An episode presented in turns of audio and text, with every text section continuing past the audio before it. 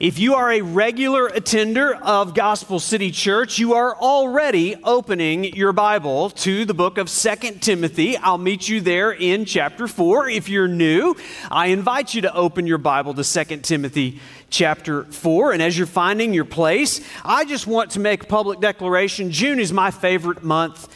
And uh, the reason for that is, is people celebrate me uh, in, in the month of June. I'm a father, and so I appreciate the fact that people recognize that I'm a father of a tribe of four, and all of those four love God. They seem to love me, and by God's grace, they love the church. And that is a miracle. It's also uh, my birthday, um, so I got to celebrate my birthday. Happy birthday to me. Uh, and in between uh, my birthday and Father's Day, um, we get to celebrate Juneteenth, which is so important to so many of our African American black brothers and sisters in Christ. And let me just say to many of our black brothers and sisters in Christ, uh, thank you for your patience for those of us that uh, are slow to learn our history. Um, if you aren't aware of Juneteenth, uh, let me just read to you a post from Pastor Stephen Love that he posted yesterday. It says, Happy Juneteenth, a brief timeline. July the 4th, 1776. Final wording of the Declaration of Independence. Certain Americans were free from the tyranny of Britain, while many still owned slaves. 87 years later, January the 1st, 1863, the Emancipation Proclamation was signed by Abraham Lincoln. Two and a half years after that, on June the 19th, 1865, Texas finally complied and the slaves were emancipated. And then he says, No one is free until we are all free. And while the world presents unbiblical theories and worldviews for racial reconciliation, Christians know that the heart of all racial tension is sin. And the only solution for sin is redemption in Christ. God's word tells us in Galatians chapter 3 verse 28 that there is there is neither Jew nor Greek, there's neither slave nor free, there's neither male nor female, for you are all one in Christ. And so while there may be division out there, in here, what unites us is our mutual submission to the authority of the Word of God. Speaking of the authority of the Word of God, we've been learning about the authority of the Word of God. The Bible describes what I'm about to do here for the next 40 minutes or so as foolishness, and the world would agree. Yet, preaching is God's chosen means to save sinners and sanctify disciples. It never ceases to amaze me that you people scrape yourselves out of bed on Sunday morning. You stop all other activity. You drag your children to this place and you sit and you open God's word and you listen to a man who spent his week preparing for this moment to preach God's word. Preaching is so important to the health of a church that the elders call the church together every week. They call everybody to stop every other activity that you're doing. And they tell us, everybody else in the church is to stop talking, and everybody is to listen to the same message delivered from God's Word. There are a lot of things that can go bad in a church, and the church can still survive. As a matter of fact, I can list them for you. Whatever critiques you have of our church, I assure you, my list is longer than yours. But if the preaching goes bad, the church cannot survive. Preaching is the first pillar of Gospel City Church. We say it this way we believe in the unapologetic preaching of the authority of the Word of God.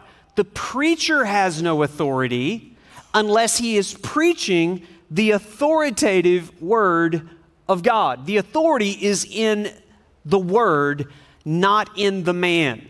But when the word is in the mouth of the man, that's authoritative preaching.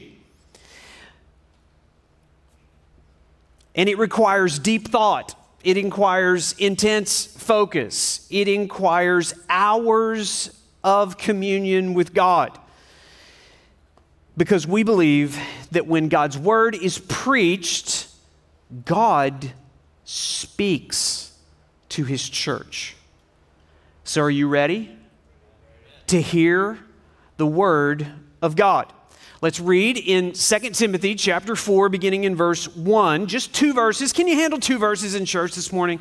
Here's all it says I charge you in the presence of God and of Christ Jesus, who is the judge of the living and the dead, and by his appearing and his kingdom, preach the word.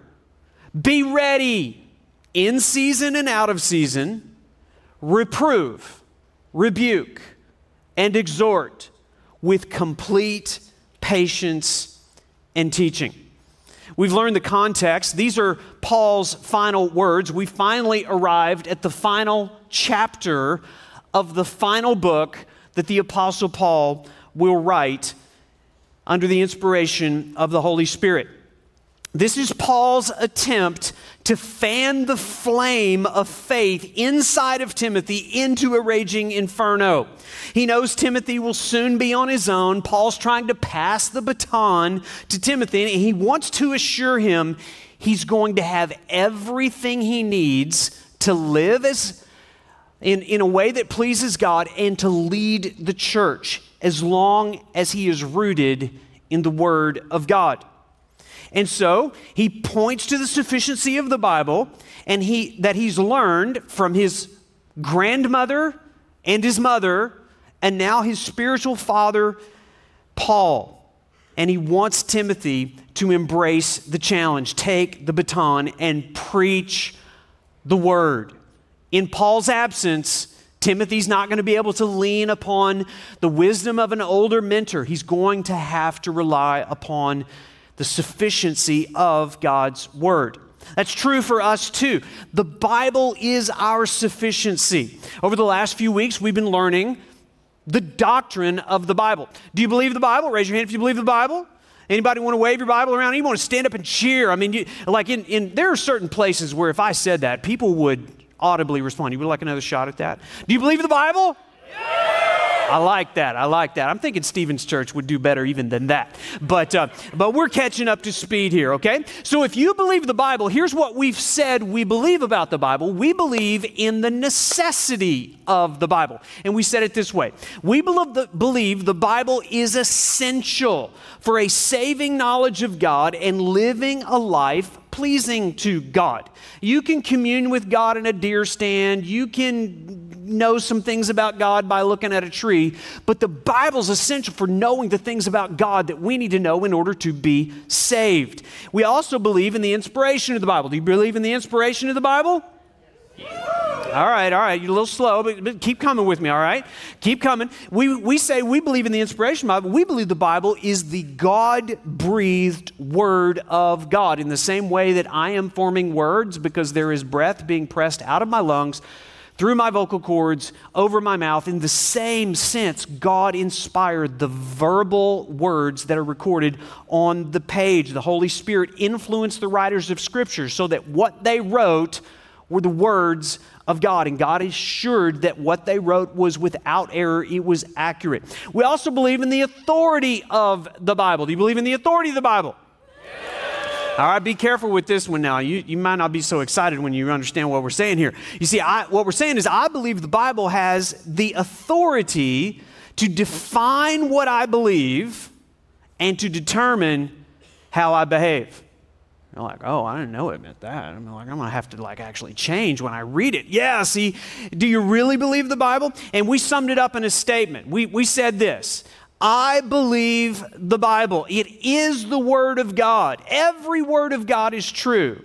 And where what the Bible teaches is different than my belief, my attitude, my action, I will change. Do you really believe that? You want to say that with me? Let's say it together. Put it up on the screen here. Let's say it together. I believe the Bible. It is the Word of God. Every Word of God is true. They didn't put it up, did they? All right, you ready now? Let's say it together. Here we go. I believe the Bible. It is the Word of God. Every Word of God is true. And if what the Bible teaches is different than my belief, my action, my attitude, I will change by the power of God's Spirit. Still believe the Bible? All right, we got one more place to go, and that is today. We believe in the proclamation of the Bible. Here's what we mean I believe preaching the Bible is the primary means that sinners are saved and disciples are made. Preaching is for everybody. Those that have yet to put faith in Christ need to be preached to. Those who have put faith in Christ still need to be preached to. In Romans chapter 10, the Apostle Paul talks about the primacy of preaching. He said it this way For everyone who calls upon the name of the Lord will be saved. How many of you believe that? You believe that?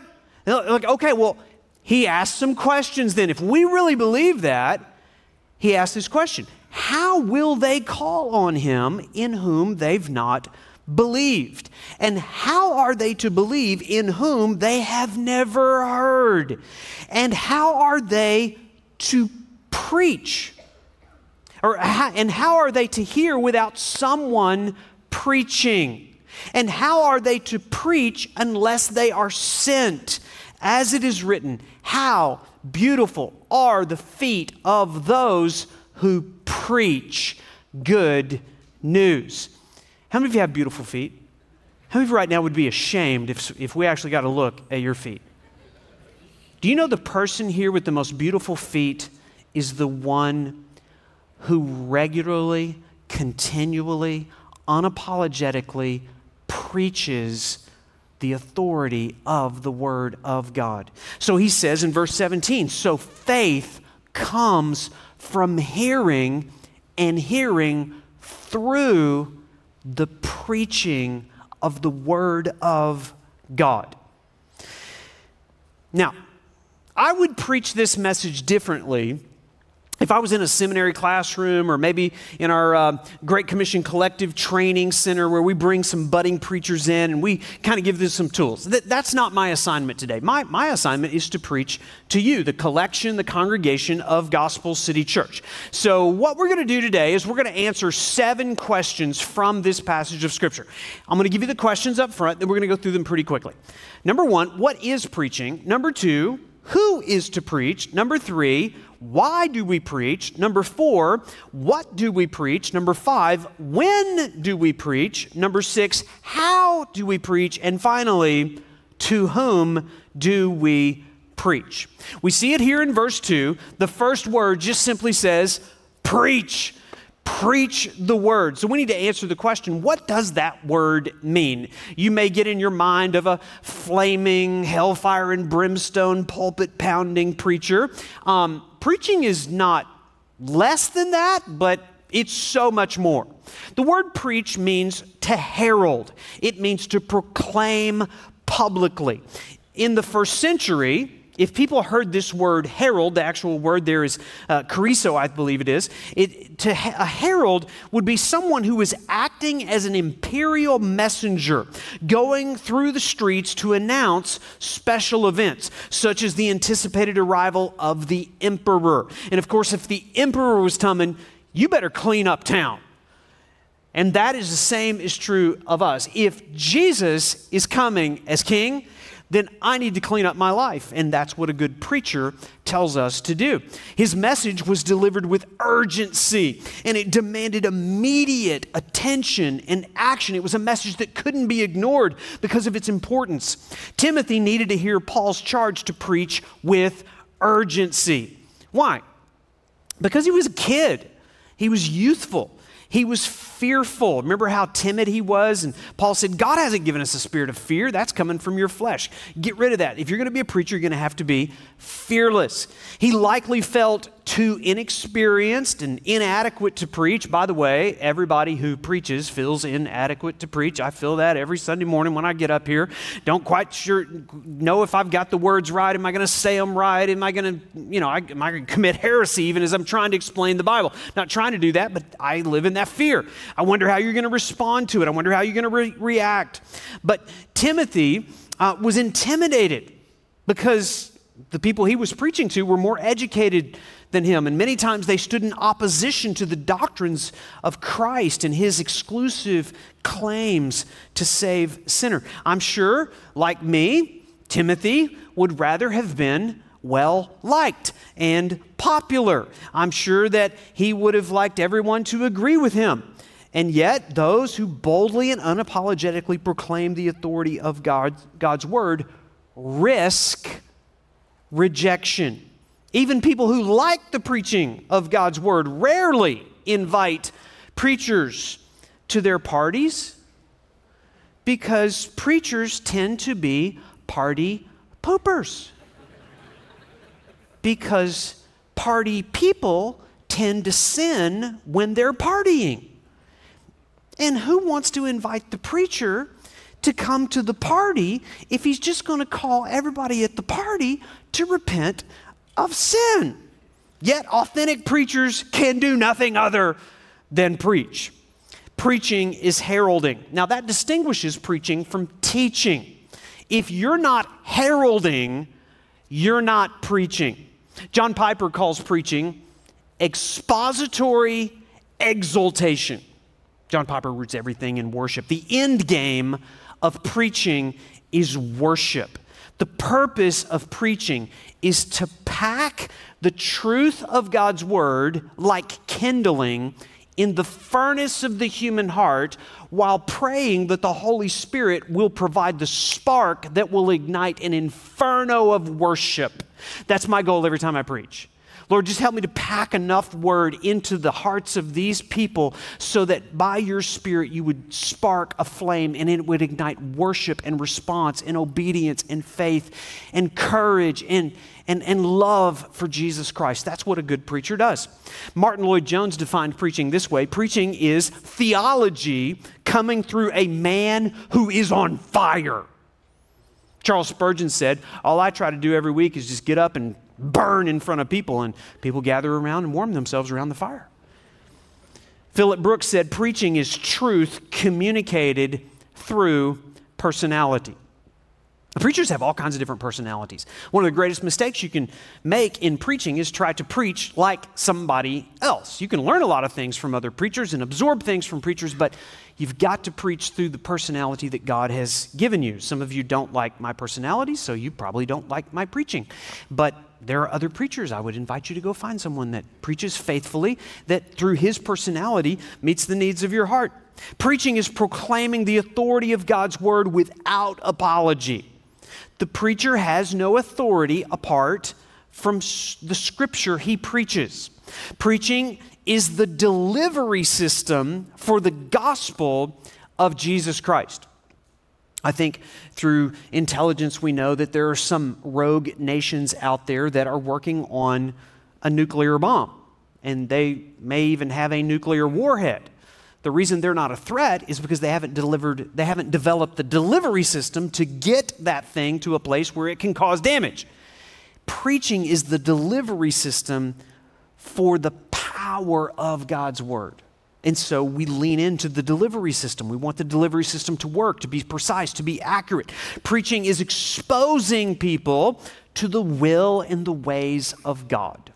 Not my will and ways, but just to open the Bible. Hmm, what does God say about himself? What does God say about man? What does God say about salvation? What does God say about eternity, about life? And preaching, a faithful preacher will expose people to what God has said. We get our word expository preaching from the word expose. That's what a faithful preacher does. He just exposes people to what God has already declared about himself. And as we see here in verse 2, preaching is reproving, rebuking, exhorting, and teaching directly from a text of Scripture. So, that's what preaching is. Secondly, who is to preach? I would just say to you, everyone is a preacher of something. Do you know that everyone is an evangelist of what they worship? If you worship a football team, guess what you're going to try to do? You're going to try to convert people to cheer for your football team. Everybody's a preacher. Everyone has a sermon to convert you to what they w- believe will save you. That means that every commercial is a sermon. Every social media post is a sermon. Every podcast, every song, every movie, every book, every political platform is a sermon. Every news story is a sermon. Every political commentator is a preacher. Every teacher in every school at every university is preaching something. That means for those of us that are disciples of Jesus Christ, we're preachers too because every disciple is called to fulfill the Great Commission. We're all called to preach. How many of you are keeping up with the 100 days Bible reading through the New Testament? Raise those hands. How many of you are a little behind? Raise your left hand. All right, catch up, catch up. So, yesterday, if you're on pace here, you would have read Luke chapter 9, where Jesus sent out the 12 and gave them the authority to preach, to proclaim. The word is proclaimed in the ESV. It's the same word that Paul used here in 2 Timothy chapter 4, verse 2. And he gets to the end of chapter 9 and he finds this one reluctant guy. He's like, I would follow you, but I got to go bury my dead father. Jesus said, Let the dead bury the dead. As for you, you go proclaim the kingdom of God. And then today, if you get to, to, to chapter 10, you're going to find out that now there's 72 that he sends out to proclaim. Every disciple is a preacher because every disciple is responsible to fulfill the Great Commission. Long before I was ever behind a pulpit in a church on a Sunday, I felt compelled to tell my friends about Jesus. I learned some Bible verses, I memorized them, I kind of learned a little outline, and I just every day would just go to school praying that God would give me an opportunity to, to tell somebody about the things that I knew, very limited knowledge at that point in my life as a 16 year old. But I've preached on porch, front porches, I've preached on football fields, I've preached in high school classrooms, I've preached in hallways, and I've preached some of my best sermons in my 1967 Mustang when I was a teenager. And I've seen people come to Christ long before I ever got behind a pulpit in a church on a Sunday. But do you know that every person in this room has a pulpit? Are you familiar with what a pulpit is? A pulpit is, is just essentially a piece of furniture. It's, and we got a fancy stainless steel one up here, and, and this is kind of a, it's symbolic of this is where the preaching happens. Listen, most of you will never get to preach behind this pulpit. Every one of you has a pulpit and a congregation every day, and you're responsible for what you preach behind that pulpit. Your pulpit could be a classroom. Your pulpit could be a, a ball field or a battlefield. It could be a cubicle or a factory. It could be a coffee shop or a dinner table or your living room. Everybody has a pulpit and everybody has a congregation. Your congregation could be your family, it could be your coworkers or your social media followers. The question is not, are you a preacher? The question is, what are you preaching? How much of what you are preaching with conviction and passion is saturated in the words of God. Some of you are false preachers. Your doctrines don't align with the doctrines of God. They're man centered, they're man made. We are called to preach God's word. Now, there are some who are specifically called by God to the office of pastor, teacher, or preacher in the church. And listen, only after a man's been faithful and proven his effectiveness in preaching outside the church should he be entrusted with the pulpit inside the church. There's so many preachers in pulpits today, right now, who are failing in their assignment to preach God's word. They're in a church, they're behind a pulpit, but they simply don't believe that preaching has the power to transform lives. And so, you know what they're doing? They're telling stories, they're entertaining, they're telling jokes, and they're building a crowd, but they're not preaching the word. Third question why do we preach? That's what verse 1 is all about. I want you to look at verse 1. He says this I charge you in the presence of God and of Jesus Christ, who is the judge of the living and the dead, and by his appearing and his kingdom. He says, Preach. That's why we preach. Why? Because we are in the presence of God, namely Jesus Christ. The word charge there is actually one word in Greek. It means uh, to strongly warn someone. To, it has explicit legal connotations. It means to testify under oath, as in a courtroom of law, before a witness.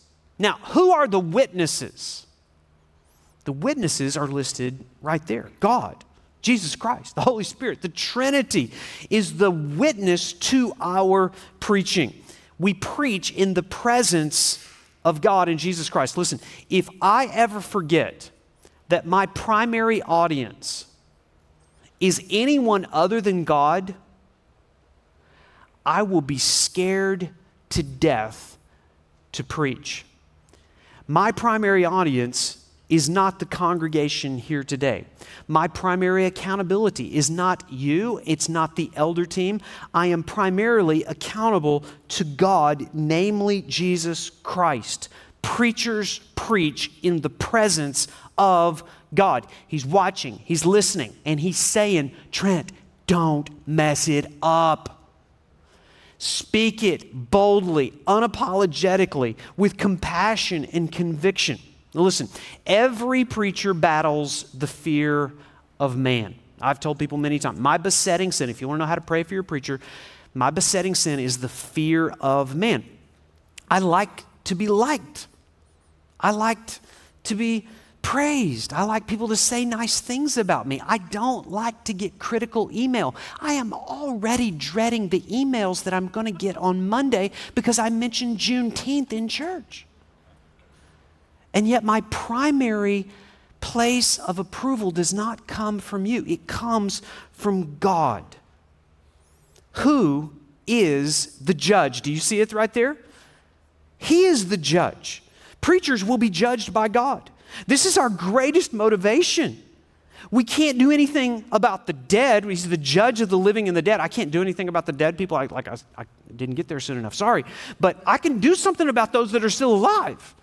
He's going to judge the living and the dead.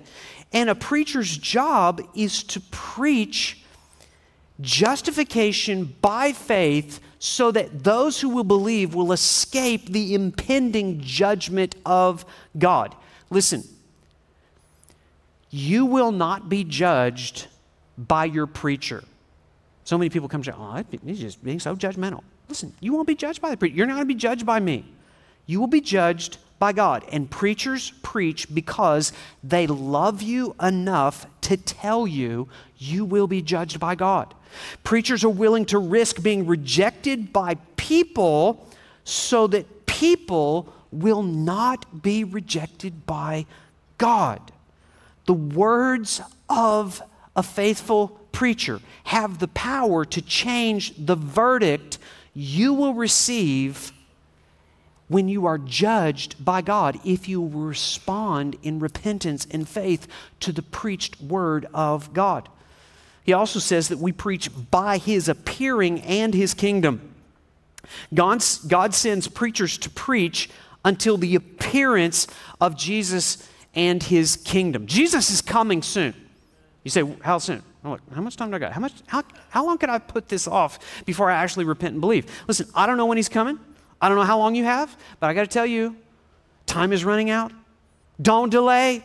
Don't procrastinate. Don't put off responding to the preaching of the Word of God. If you are under the conviction of God's Spirit, respond immediately and humbly and faithfully every time God's Spirit convicts you through the preaching of God's Word. Next question What do we preach? Tells us in verse 2. Very simply, preach what? the word. What does he mean by the word? Just, is it just like one word? Just go shout Jesus? Do I just go shout repent? What's the word? What's the one word? Just tell me the one word, I'll go preach. Now listen, he's talking about the entire body of all of the words God has spoken in the Bible. One of the reasons that I left my previous ministry, where I was kind of an itinerant preacher and I'd go into the church and, and we'd stay for a short term, high impact service, and then we'd pack it up move it down the road, is because I was limited in what I could preach. And one of the reasons I wanted to be a church planting pastor is because I wanted to do what it says in Acts 20 27. I did not shrink from declaring to you the whole counsel of God. There's so many things to preach.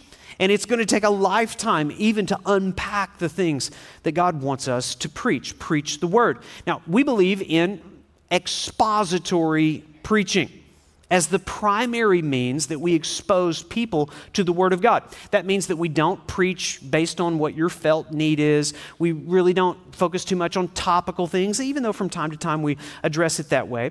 Uh, we don't ask you what you'd like to hear. We just simply open the Bible and expose you, verse by verse, chapter by chapter, book by book, to what God has said so that you'll know what to do when you have a felt need.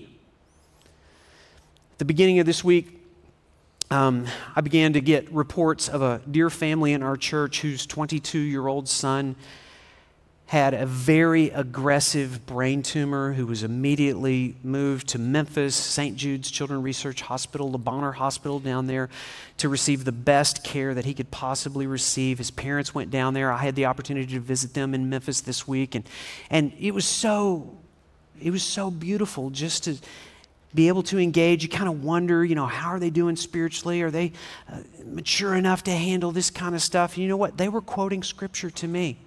I was going to offer them Nahum 1:7 that meant so much to me when, when Andrea was diagnosed with cancer. Nahum 1:7 says, The Lord is good, a stronghold in the day of trouble. And before I could get the last part out, they quoted the rest of the verse to me. He knows those who take refuge in him.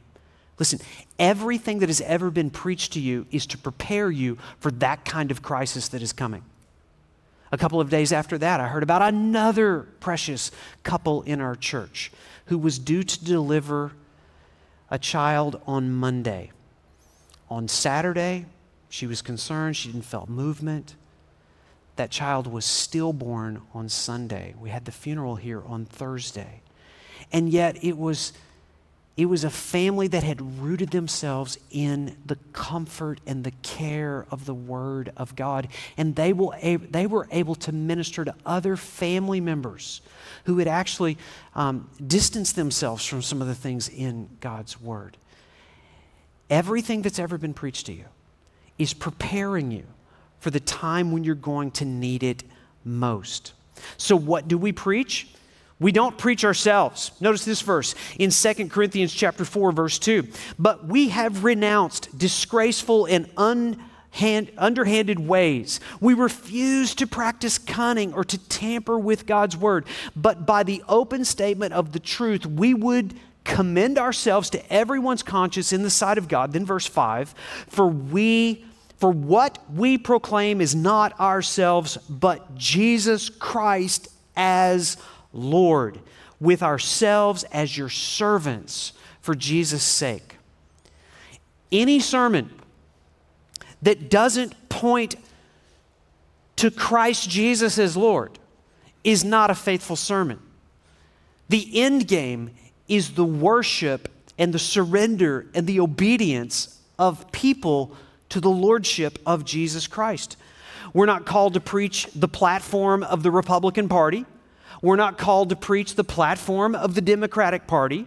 We're not called to preach theories or sociology or psychology. We're not called to preach our opinions on masks or vaccines. We're not called to preach against communism or capitalism. We're not called to preach our preferences or our religious traditions. We are called to preach the Word of God.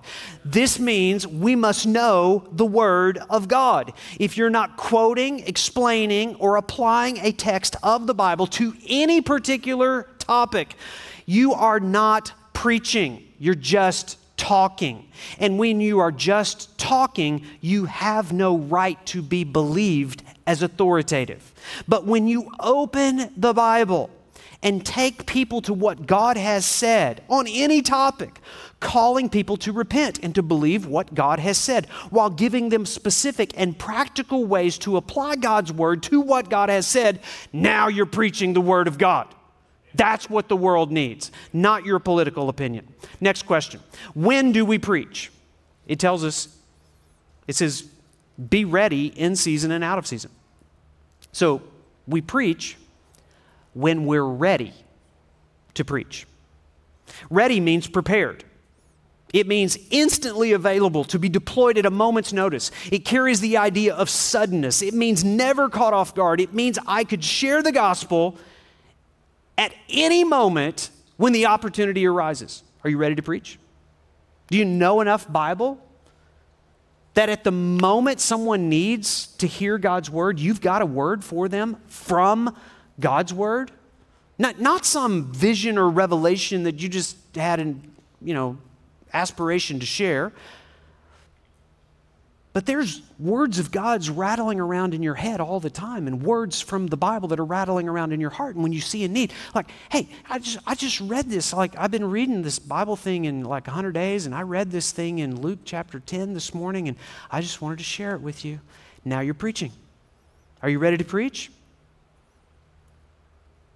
You're not ready to preach until the word has saturated your mind and your heart. You're not ready to preach until you're prepared to be rejected and marginalized and criticized. There's a cost for those who preach the Word of God without apology.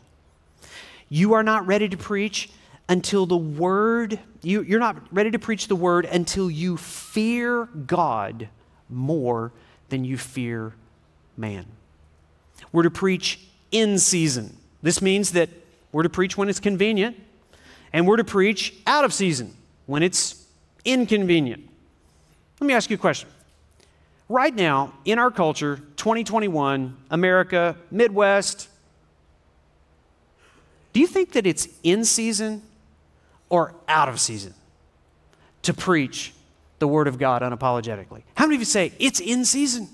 It's in season. How many of you say it's out of season? It's out of season. Some of you, how many you are too afraid to vote?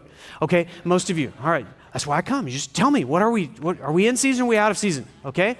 Now listen, it kind of depends. There was a time in our country, I think before I was born, I think I kind of wrecked things apparently somewhere around 1967. Like there was a time when preaching was in season. People respected preaching and preachers, and even if you didn't believe it, you had a certain measure of respect that people that held these things. And that's not true anymore of our culture. And yet, um, compared to the culture that Paul was living in and Timothy that he was writing to, do you think Paul or Timothy would say preaching is in season in this culture compared to their season or out of season? They're like, man, you got a lot more freedom to preach God's word than we do. Paul's getting ready to have his head cut off for preaching God's word. Any, anybody have any family members that happened? That, that didn't happen this week for you. So I think Paul and Timothy would say, What are you waiting for? You have an open door, an opportunity. I could make the case from Scripture that there has never been more opportunity to preach God's Word than we have right here, right now, in our culture at this time. It's never been more needed. It would, it would distinguish you from every other thing that everybody's ever preached, and everybody's coming out of the closet. Why don't you come out as a preacher and just tell people what God has said? in relation to the things that the culture is talking about. Next question How do we preach? How do we preach? Preaching the word involves two negative commands and two positive commands. First, the negative commands. It says we reprove and we rebuke. We talked about that a little bit a couple of weeks ago. Reproving and rebuking is like the diagnosis that the doctor gives you when you got something wrong inside your body. If you go to the doctor and he says you have a brain tumor in your knee, do you want him to tell you the truth? It, is that information that you would find, like, did, no, I, I need to know that information. Well, it's painful to hear. It, it would really wreck your whole world. That's what a faithful doctor does. That's what a faithful preacher does. You want the doctor to tell you the truth. Now, around here, there is a commonly repeated phrase that happens in the preaching. And some of you already know what I'm about to say. Quite often, a preacher up here will tell you that you are a dirty, rotten. Some of you are already completing the phrase, aren't you? You know this, right? Some of you are very good preachers. Some, some of you have memorized that sermon. Some of you go tell the world, you're a dirty, rotten sinner. Well, really, the, the idea is I'm telling that to myself and I'm reminding you of what is true of me and you. And that is a way to bring a measure of reproof and rebuke to people who are prone to exalt themselves and to live independently of God and to think, I don't need grace anymore. And so we preach the truth about sin.